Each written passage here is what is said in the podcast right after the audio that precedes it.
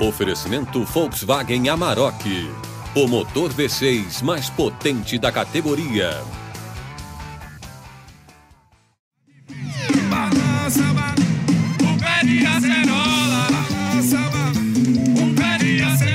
Chegou a vez dela, minha gente, a acerola. Bora conhecer uma fruta que veio pro Brasil faz pouco tempo e é muito rica. Eu sou rica! É muita riqueza, mais em vitamina C. 60 vezes mais que a laranja. A acerola tem história e se espalhou no Brasil com uma ajudinha do programa Globo Rural. Isso causou um grande impacto, né? Houve aí uma procura imensa por essa fruta. Você vai conhecer a Acerolândia, lá em Pernambuco, resultado de um sonho de um produtor apaixonado por essa fruta. É como que o indivíduo tivesse um pé de farmácia no fundo do quintal.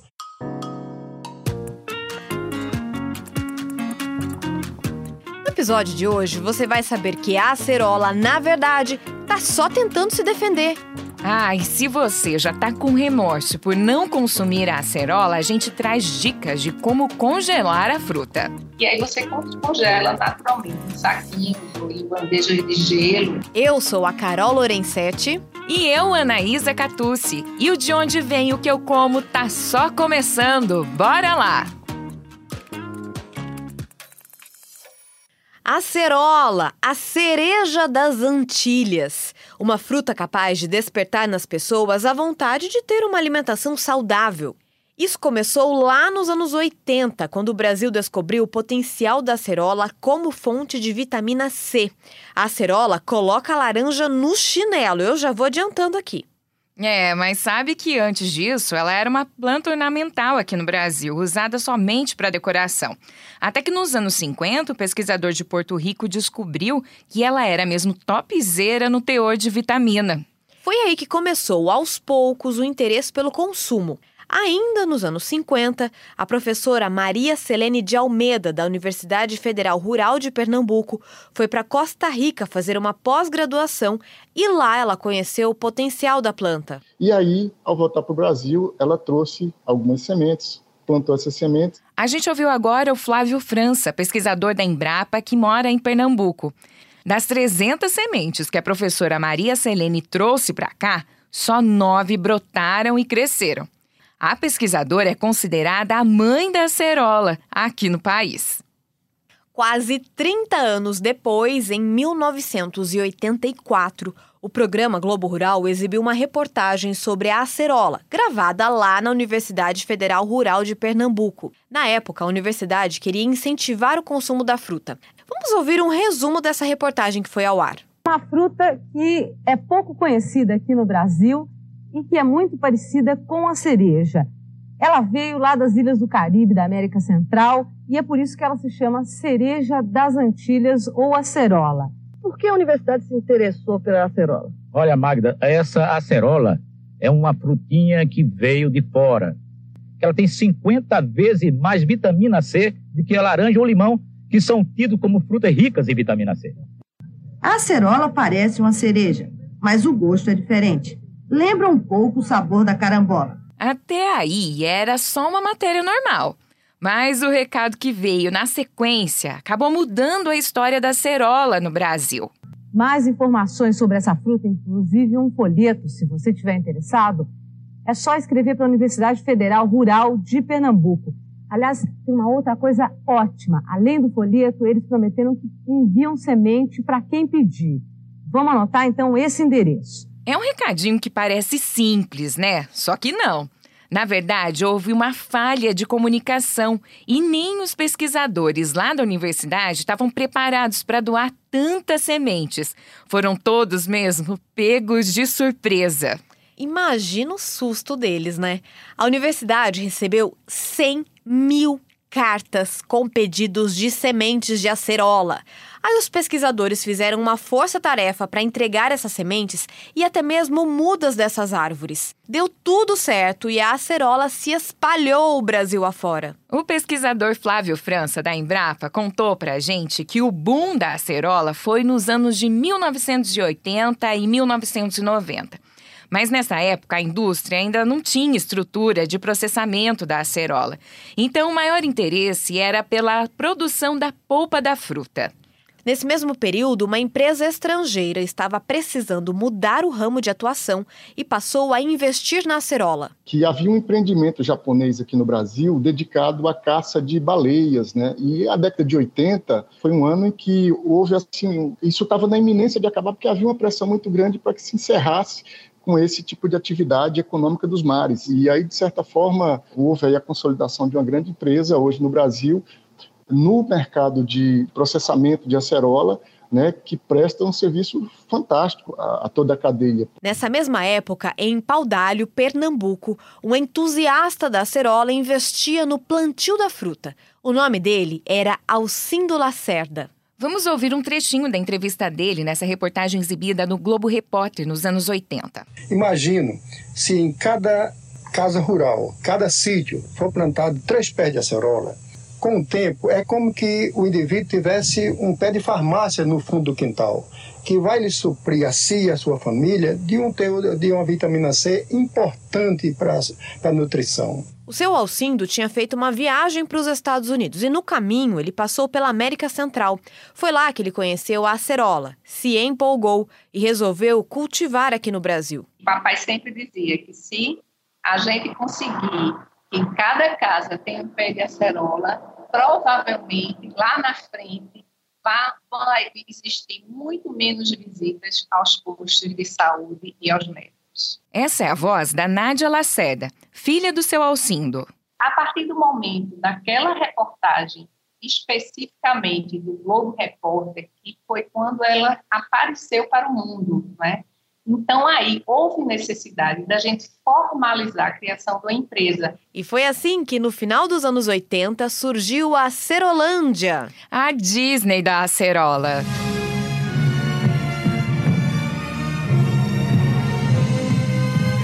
A gente mandava semente para todos os estados do Brasil. Nós recebemos comitivas não só do Japão, como do Peru, como a Guiana Francesa, todo mundo atrás de know-how, atrás de conhecer mais a fundo a plantação. Depois que o pai morreu, a Nádia passou a administrar a Acerolândia. Fizemos aqui um ponto de comercialização que hoje a gente é conhecida aqui na região não só por, por esses produtos de acerola, mas também por algumas coisas que a gente agrega no espaço, como o museu, que a gente tem muitas coisas da, da área rural e contemporânea, nós temos o Mirante da Mata, aqui, que é a nossa reserva de Mata Atlântica, que a gente faz questão de preservar, porque é uma forma da gente trazer o pessoal da área urbana para a área rural e conhecer todo esse, esse mundo que para eles são muito diferentes, né? Segundo a Nádia, a Acerolândia tem o melhor picolé de acerola de Pernambuco. E eu não tenho a menor dúvida. Nem eu, inclusive, tô curiosíssima. Quando eu for para Pernambuco, eu vou dar uma passadinha lá para experimentar. O pé de acerola resiste bem à falta d'água, mas nessa situação ele produz poucos frutos. No Vale do São Francisco, entre Pernambuco e Bahia, as plantas são irrigadas, por isso se desenvolvem muito bem o ano todo. Aliás, Pernambuco, terra do seu Alcindo e da Nádia, é o principal produtor de acerola do país. A acerola já deu, a flor já nasceu, vem te buscar.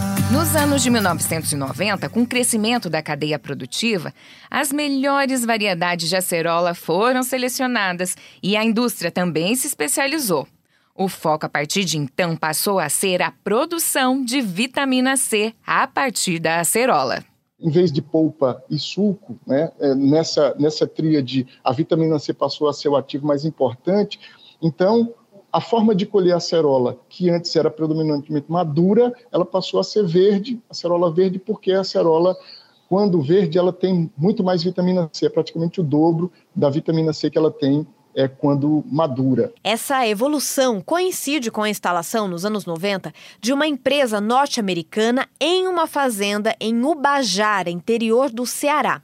Eles decidiram transformar um pomar inativo na maior propriedade produtora de acerola orgânica do mundo. Por isso que a gente optou por esse local, por ele já ter uma aptidão, já temos, temos o teste, e nós, Emoi, a gente precisava muita, de muita fruta, de muita vitamina C. Esse ano que choveu muito, eles já produziram mais de 7 mil toneladas de acerola. Quem falou agora foi o João Leone, gerente-geral da empresa aqui no Brasil. Chamamos a acerola na fazenda de a rainha das frutas. Mas a gente fica aqui pensando, né? Para que eles precisam de tanta acerola? Algum palpite aí, gente? Adivinha só. É para vitamina C. A acerola no mundo, 95% está no Brasil. Não sabe nem como começar a limpeza do fogão? O banheiro tá precisando de um belo trato? O tênis que era novinho sujou depois do show? Cif Limpeza Milagrosa salva. Ele remove 100% da sujeira difícil, sem esforço, em mais de 100 superfícies. Por isso, quem conhece, ama. Parece milagre, mas é Cif. A produção mundial, 5% está espalhado ainda pelos países do Caribe. Do Brasil, mais da metade, eu estimo, é um número meu, que uns 60% está nesta fazenda. Nós produzimos orgânico porque a gente produz a vitamina C para uso para suplementos. A vitamina C é uma espécie de substância que também pode ser produzida em laboratório, de origem sintética. Você sabia disso, Carol? Imagina, não fazia ideia. Em outros continentes, existe um interesse ainda maior pelo produto de origem natural. Então, a vitamina C extraída da acerola aqui é vendida para lá. O produto final vem para o Brasil numa quantidade muito pequena, por conta da valorização do brasileiro de um produto com essa origem. Temos aqui uma dificuldade de valorizar ou de, de aceitação. O consumo na Europa é o maior, na Ásia é o segundo maior, e nos Estados Unidos, na América do Norte, é o terceiro maior, incluindo aí um pouco México e América Central também. Detalhe que a vitamina C produzida pela indústria também é usada em cosméticos. Reparem só o quanto é comum ver essa substância descrita nos rótulos das embalagens. Tem para todo lado. O pesquisador Flávio França falou agora há pouco que, para ter uma quantidade máxima de vitamina C, a acerola tem que ser colhida ainda verde. Mas vocês já prestaram atenção em um pé de acerola? Tem fruta verde, madura, flores, vários estágios ao mesmo tempo. Então, como faz para colher em larga escala essa frutinha? Esta é a pergunta do milhão que ninguém lá responde. A gente sabe, mas é uma tecnologia que a gente desenvolveu. A gente conhece tanto as plantas que a gente ajusta as máquinas para entrarem, a gente já sabe que momento é o melhor momento para entrar numa linha e são mais ou menos 500 quilômetros de linha né, de, de produto. Então, a máquina entra, ela vai me tirar a grande maioria da fruta que eu quero. Tá, mas por que a vitamina C é tão importante assim? É que essa vitamina reforça o sistema imunológico, aquele que combate as doenças, ajuda a cicatrizar feridas e ainda previne o envelhecimento precoce. Bom pra gripe, bom pra tosse, Alcelora. Aí, ó. Agora, vocês aí também estão se perguntando como é que uma fruta é capaz de produzir tanta vitamina C? Pois é, a gente também ficou com essa questão na cabeça. O pesquisador Flávio França, da Embrapa, contou que, na verdade, a acerola só está tentando se defender. A acerola tem essa quantidade de vitamina C porque, em determinado momento da evolução dela, esse composto foi fundamental para que a acerola se é, defendesse de algum estresse. E as plantas não conseguem sair correndo quando o herbívoro vem para consumi-la, quando a, o, o, besouro vem para consumir o fruto, né, elas têm que se defender. Então, elas fazem isso produzindo grandes quantidades de alguma substância. São meios de defesa. Eu não sei vocês, mas eu tô aqui pensando que eu preciso consumir mais acerola. E sabe que é uma fruta que eu adoro. Eu passei a infância comendo, tinha acesso a um pé de acerola, adorava, adorava, comia quase todo dia. E você, Ana, gostava também? Ah, colher a acerola do pé, típico de quem mora no interior, hein, Carol? Olha a gente entregando as origens aqui, hein? Mas é uma fruta que produz com muita quantidade e ela estraga muito rápido, né? Exatamente, a gente sabe por experiência própria, né, Ana? Mas a Nádia Lacerda, lá da Cerolândia, deu umas dicas pra gente de como congelar a acerola. Quando você colhe a acerola, você não tem muito tempo para ficar esperando bons dias ou que a preguiça vai embora. O ideal seria processar imediatamente e você já congelar ela. Então, o ideal seria processar ela normalmente no liquidificador com pouquíssima água, porque você faz ela mais concentrada. E aí você congela naturalmente em saquinhos ou em bandejas de gelo para você consumir isso no todo o período de entre safra. Tem acerola, graviola e sacuti. Falou natureza, nessa onda eu tô aí. Ah, para quem ficou na dúvida agora, sim, essa música é da dupla Sandy Júnior. Sabe que eu era relativamente fã da dupla, mas eu confesso que eu não conhecia esse clássico, não, gente. Bom, depois desse episódio, o mínimo que a gente pode fazer é sair daqui e tomar um suco de acerola, né, Ana? Bem geladinho, que delícia! Hum.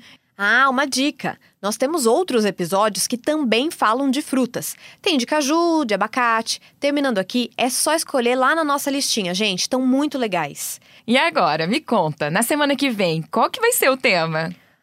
vai ser a carne mais consumida do mundo: a carne de porco.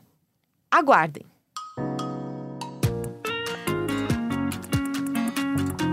Esse foi o De Onde Vem o Que Eu Como, podcast semanal disponível no G1, no Globoplay e na sua plataforma de áudio preferida. A produção é da Anaísa Catucci e o roteiro é meu, Carol Lorenzetti. A coordenação é da Lu Oliveira e da Mônica Mariotti e a edição é do Etos Kleiter. Se você gostou desse episódio, compartilhe. Toda segunda tem episódio novo no ar. E você também pode assistir aos vídeos da série De Onde Vem, que estão lá no G1 e mostram a origem de outros alimentos. O endereço é g1.com.br/agro. Até o próximo episódio. Tchau!